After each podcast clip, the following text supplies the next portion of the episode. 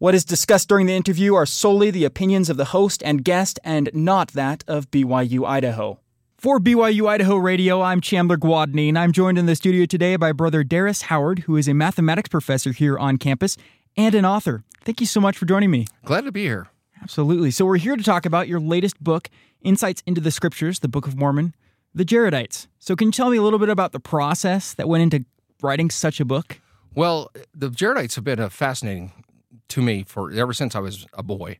And uh, my sisters would read during out of the scripture readers, while my my parents were, and my my older my dad, my older brothers were in priesthood, and my parent, my mother was in relief society. Back in those days, they kind of split church, and uh, for us children, we didn't really have primary because they had primary in the middle of the week. So um, I got fascinated by it because I, I couldn't. It was different, and I couldn't I couldn't really understand why to me as a boy. It just was different and fascinating. But I got on my mission and I had people that would question the Book of Mormon because they said, you know, the Jaredite book is just far too strange. So as I came back off my mission, I started asking, why why is it strange? What is so different about this culture? And I started going through questions I had and laying them out. And uh, and as I did, I started finding things uh, and cultures and things that matched this, things that were unusual to us. And uh, as I continued that process, and I started teaching some education weeks, and people would ask me questions, and some of them I hadn't considered. And as I would take on those questions, trying to answer them, then I would look even deeper and find even more. And so it was, it, it's been a long process ever since I was young, and now I'm quite a bit older, and I'm my hair's even gray. You know, it's been a process of doing lots of searching and finding. Yeah. So as you went through the process of of writing this book. What was one of your favorite parts about writing this book? Well, there's there's probably two things that kind of were my favorites, and one was that sometimes when I saw no way to answer a question, I just felt like uh, there was no way that there was any there would be anything on it.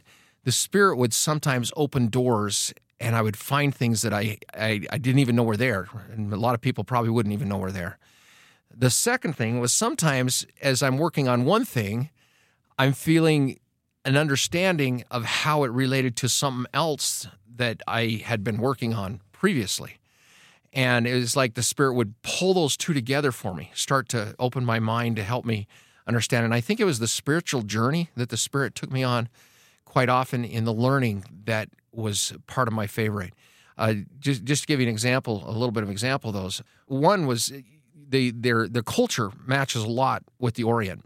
And because of that, Hugh Nibley said that they had to have crossed through to the Orient, left from, from the China Sea.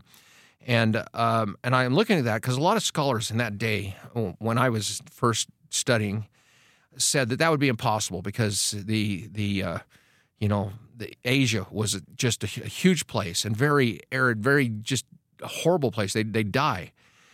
And one day, as I'm kind of pondering this, I'm sitting in a math conference of all things, uh, kind of bored, and I'm pondering this a little bit. And uh, the guy is talking about global warming. You know, what does global warming have to do with anything? And all of a sudden, I felt the spirit kind of tell me, sit up and pay attention. And as I did, I actually watched this guy started talking about the earth and how it's changed over time. And I began to realize Asia, as we know it, was not the Asia the Jaredites knew right after the flood and and and the and what was fascinating about that is how what the the book says matched what what, what the world was like back then and how that would have have made their travel a lot easier. Um, as far as you know the spirit taking me on a journey that takes me into uh, something else one of the biggest questions i'm probably asked all the time is why is the brother of jared not named and I I went through what everybody has suggested, and uh, I didn't quite feel satisfied with them, but I started to to kind of lean towards uh, certain ideas over others. But in the process of that, I started studying about the Sumerians.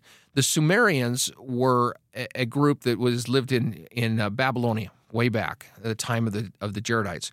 We knew so little about them until very recently basically there was a big pillar that was found and and people thought it just told a story and they were trying to understand it but over time they began to realize that it was like a rosetta stone. It was a story but it was in multiple languages and they were able to piece together one of the languages, uh, do the translation of the Sumerian, which opened doors of just understanding just tons, literally tons of tablets that they had that, that, nobody could interpret, and it opened the doors of understanding on the Sumerians. And so I'm I'm learning and studying about the Sumerians, and all of a sudden their culture helped me to begin to understand some concepts related to why the brother of Jared is written that way in the Book of Ether, and uh, and tie that to to some of the other things that that gave uh, probably what I think is the most plausible reason in there and that is that he is named, but the translation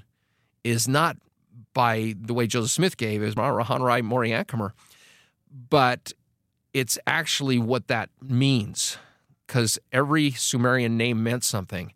And the more I looked at that and the more I found Sumerian names and Sumerian translations, it looks kind of like Mahonri Moriancumer mean, means the great and mighty man, the brother of Jared.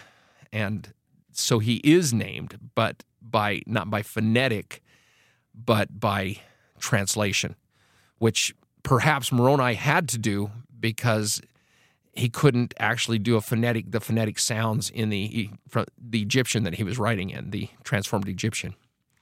So there's a couple examples of. Um, how about a struggle?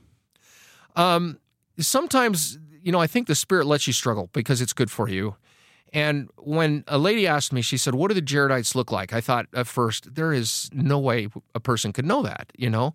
But I started piecing together descriptions that would say that they were they were a fair people and things like that. Now, fair could mean anything from, you know, light skin to it could mean they're pretty, you know.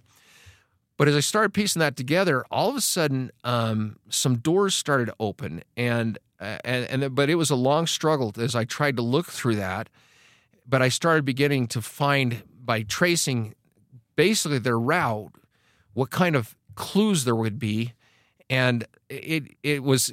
I think sometimes the struggle creates the funnest journey because the discovery when when you've struggled through something and then you discover you start to discover it's a lot better journey and it's a lot funner than you know if it's just given to you and I see that with my students. It's so fun when you see the light just kick on and they've discovered it more than just been told that. Yeah, absolutely. Something that I recognized as I went through the chapters in your book, they're all the titles of each chapter is a question. Why did you do that? Well, okay, so the book is kind of an interesting uh, cross the lady that, that kind of got me launched on this, she came up to me after Education Week and she said, "Brother Howard, you need to write a book. This this was so fun." And I said, "Well, you know, so much of what I take, others have written. There's been a lot of my own since that day, but but uh, at that particular time, I said there's, you know, there's a lot like Hugh Nibley or you know from Thor Heyerdahl in archaeology and so on." And uh, you just have to piece it together. And she goes, Well, you know, first off, piecing together is a big part. But she said, A lot of those guys I can't read. I just struggle reading through, and it's not very fun. She said, You need to write a book that's fun reading and gives you all, you know, this. So I got thinking about that, thinking, Can I make some of this fun?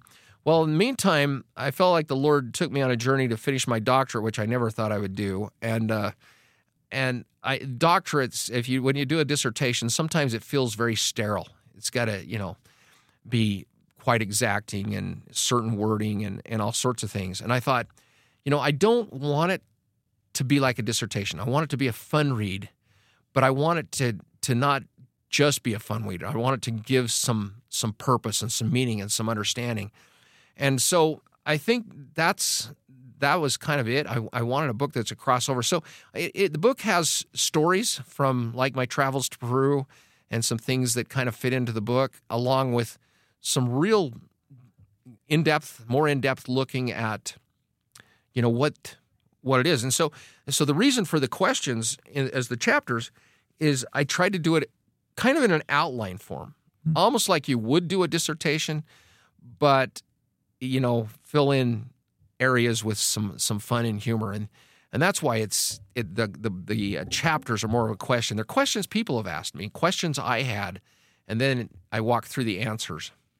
Brother Howard, you should write a book. Yeah, that's how it all started, huh? That's how it all started. That's great. And look at you now. You are an author. You're also also a mathematics professor. So how did you make that transition and that inter- well, not a transition per se, but how did you add on author? How did that process go for you? Well, I've actually written. Uh, this is my 27th book, uh, but my books preceding this have been. I, I, would actually classify them as fictional, even though they're written and based on on true stories on the most part. I, I write short stories for newspapers every week, and uh, and I take them from true events. But like I say, I, I do take literary license and, and I have fun writing the story and, and making the story. So that wasn't hard. A lot of people say, well, you know, is, is the math side of the brain and, and you got the creative side of the brain. And in mathematics, though, a lot of times when you get into the higher levels of mathematics and proofs and things, you learn to be creative. And, and some of the mathematicians I know are are very creative. I, I actually know some people. A, a guy that's a, he's a concert pianist and you know things like that. So, uh, and and one of the big things that got me into uh, writing stories uh, was I would tell stories to my children. Uh, sometimes at night, as we'd go to bed, I'd tell them a story from my youth and and things like that, uh, stories from our ancestors, and and they they uh, encourage me and say, "Dad, you need to write this into a book." And so that kind of got me started. Then the newspapers picked up some of my stuff and got me uh, working uh, syndicated stories every. So I write every week. So my books, a lot of my books are are short stories. Every week I write a story, and and there's so there's 52 of them in a book, uh, and they're fun for you know just sitting around reading on a Sunday or for a, as a Christmas gift or you know things like that. There are a few romances. I wouldn't. My wife doesn't like them romances. She she thinks some of the the more uh, what I, should I say, the erotica kind of stuff has ruined the name of romance. So she likes to me call them love stories, and, and and then there's just some some fun books that are fun for kids and other other kinds of books like that. Absolutely. So I guess with with the five ish minutes we have left in this interview, I'm interested, um, and you could take some time, I guess, to think about it. But could you tell us a story that maybe you you a short story that you uh, included in one of your books? Oh, yeah, sure. That would be fun. Okay, so when I was in Peru, uh, we went as a faculty, a bunch of us as faculty, and our goal uh, while we were down there was to uh, go as faculty members who were learning. We actually spent a year before, and each of us took an assignment. Um, uh, I was not the mathematician on the group because I there was three others on the of mathematicians that were on the group. So I took the assignment to be the uh, the team archaeologist. So I studied everything I could find about ar- archaeology, which was fun. But it, it gave me just uh, a, a, love for trying to experience stuff. And we were out on Lake Titicaca, and uh, as we we were out there on one of the islands, um, we had gone out there on this big motorboat and with this uh, this boat built out of reeds. If you can imagine, the islands are all built out of reeds. You walk on them, it's like walking on a waterbed or something. And and the boat was made out of reeds. And uh, they said, anybody wants them to take you to the next two islands? We are going to three islands that day. If they, you want anybody to take you, uh, then you can uh, you can pay them ten bucks and, t- and they'll go. And I I was afraid that it'd fill up, so I because it was a little double decker kind of thing too, and it's kind of a fun little boat. And I was so afraid it'd fill up, I, I rushed over there and got in line first and paid my ten dollars. There was a few others that got on, but most of the group was like making fun of us. They're saying, you know, you, you know that thing's going to sink, you know. And as we're leaving, they're saying stuff like "see at the bottom" and all that kind of stuff, you know, just really giving us a hard time. Well, we took off, and it was it was a fun ride because the guys were, you know, they would just kind of paddle along, nice, slow, casual, fun time across the lake. For a while, I got up on the top deck and just you could see out quite a ways across the lake, and, and it was just fun. We got the next island, and our boat never came, and it got time to go to the third island, and and we went to the third island, and the boat wasn't there, and we got concerned that maybe we had missed out, you know, on the islands. You know, they I mean they had a motorboat and everything, and a lot of them were saying, you know, we wouldn't go with anything that wasn't modern, you know. So anyway, finally, um, and and the guys that had rowed us, they had left, and we were we didn't know we didn't know what we were going to do. We had to get back to the mainland. And finally, all of a sudden, we hear a motor kind of putting towards us. And sure enough, our boat pulls up and we said, So did you guys go to some different islands or something? And one of the guys in there said, No. They said, You know, our boat got, it got, the motor quit out in the middle of the lake. We've been sitting out in the middle of the lake all day. And not only were they exhausted and, you know, annoyed, they were sunburned. You know how the sun is out in a lake and uh, and here we had enjoyed this whole time, and so we were kind of like, so how did that modern technology work out for you? You know, so that was kind of one of the fun stories that that I shared in the in the book. Absolutely, take that technology. That's, yeah, that's, that's right. great. That's great. Is there anything else that you want to talk about and touch on before we close out the interview? I would. The only thing I'd say is is I talk about this in the first of the book that uh, when you're you're studying religious things, uh, you know, gospel topics, and you're studying them academically, like the book does to a degree, you got to always realize that it's the journey that you're taking, that Spirit is taking you on, is probably as important or more important even than the academic knowledge you're going to gain. And and I talk about that, and and I think that's definitely been true for me.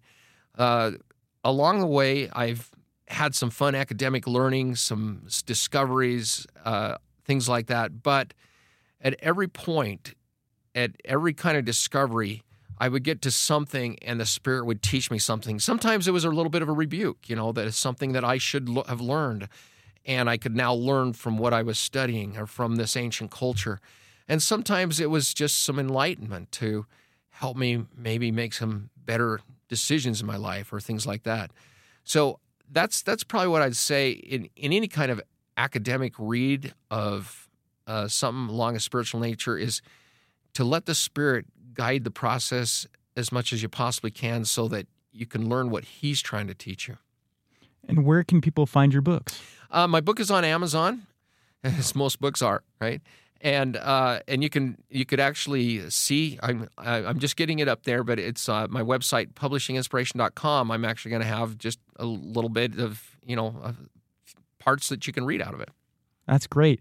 Thank you so much for joining us. It's been fun. Yeah, absolutely. That was Daris Howard. He's a mathematics professor on campus, and he's an author. Thank you again. Thank you.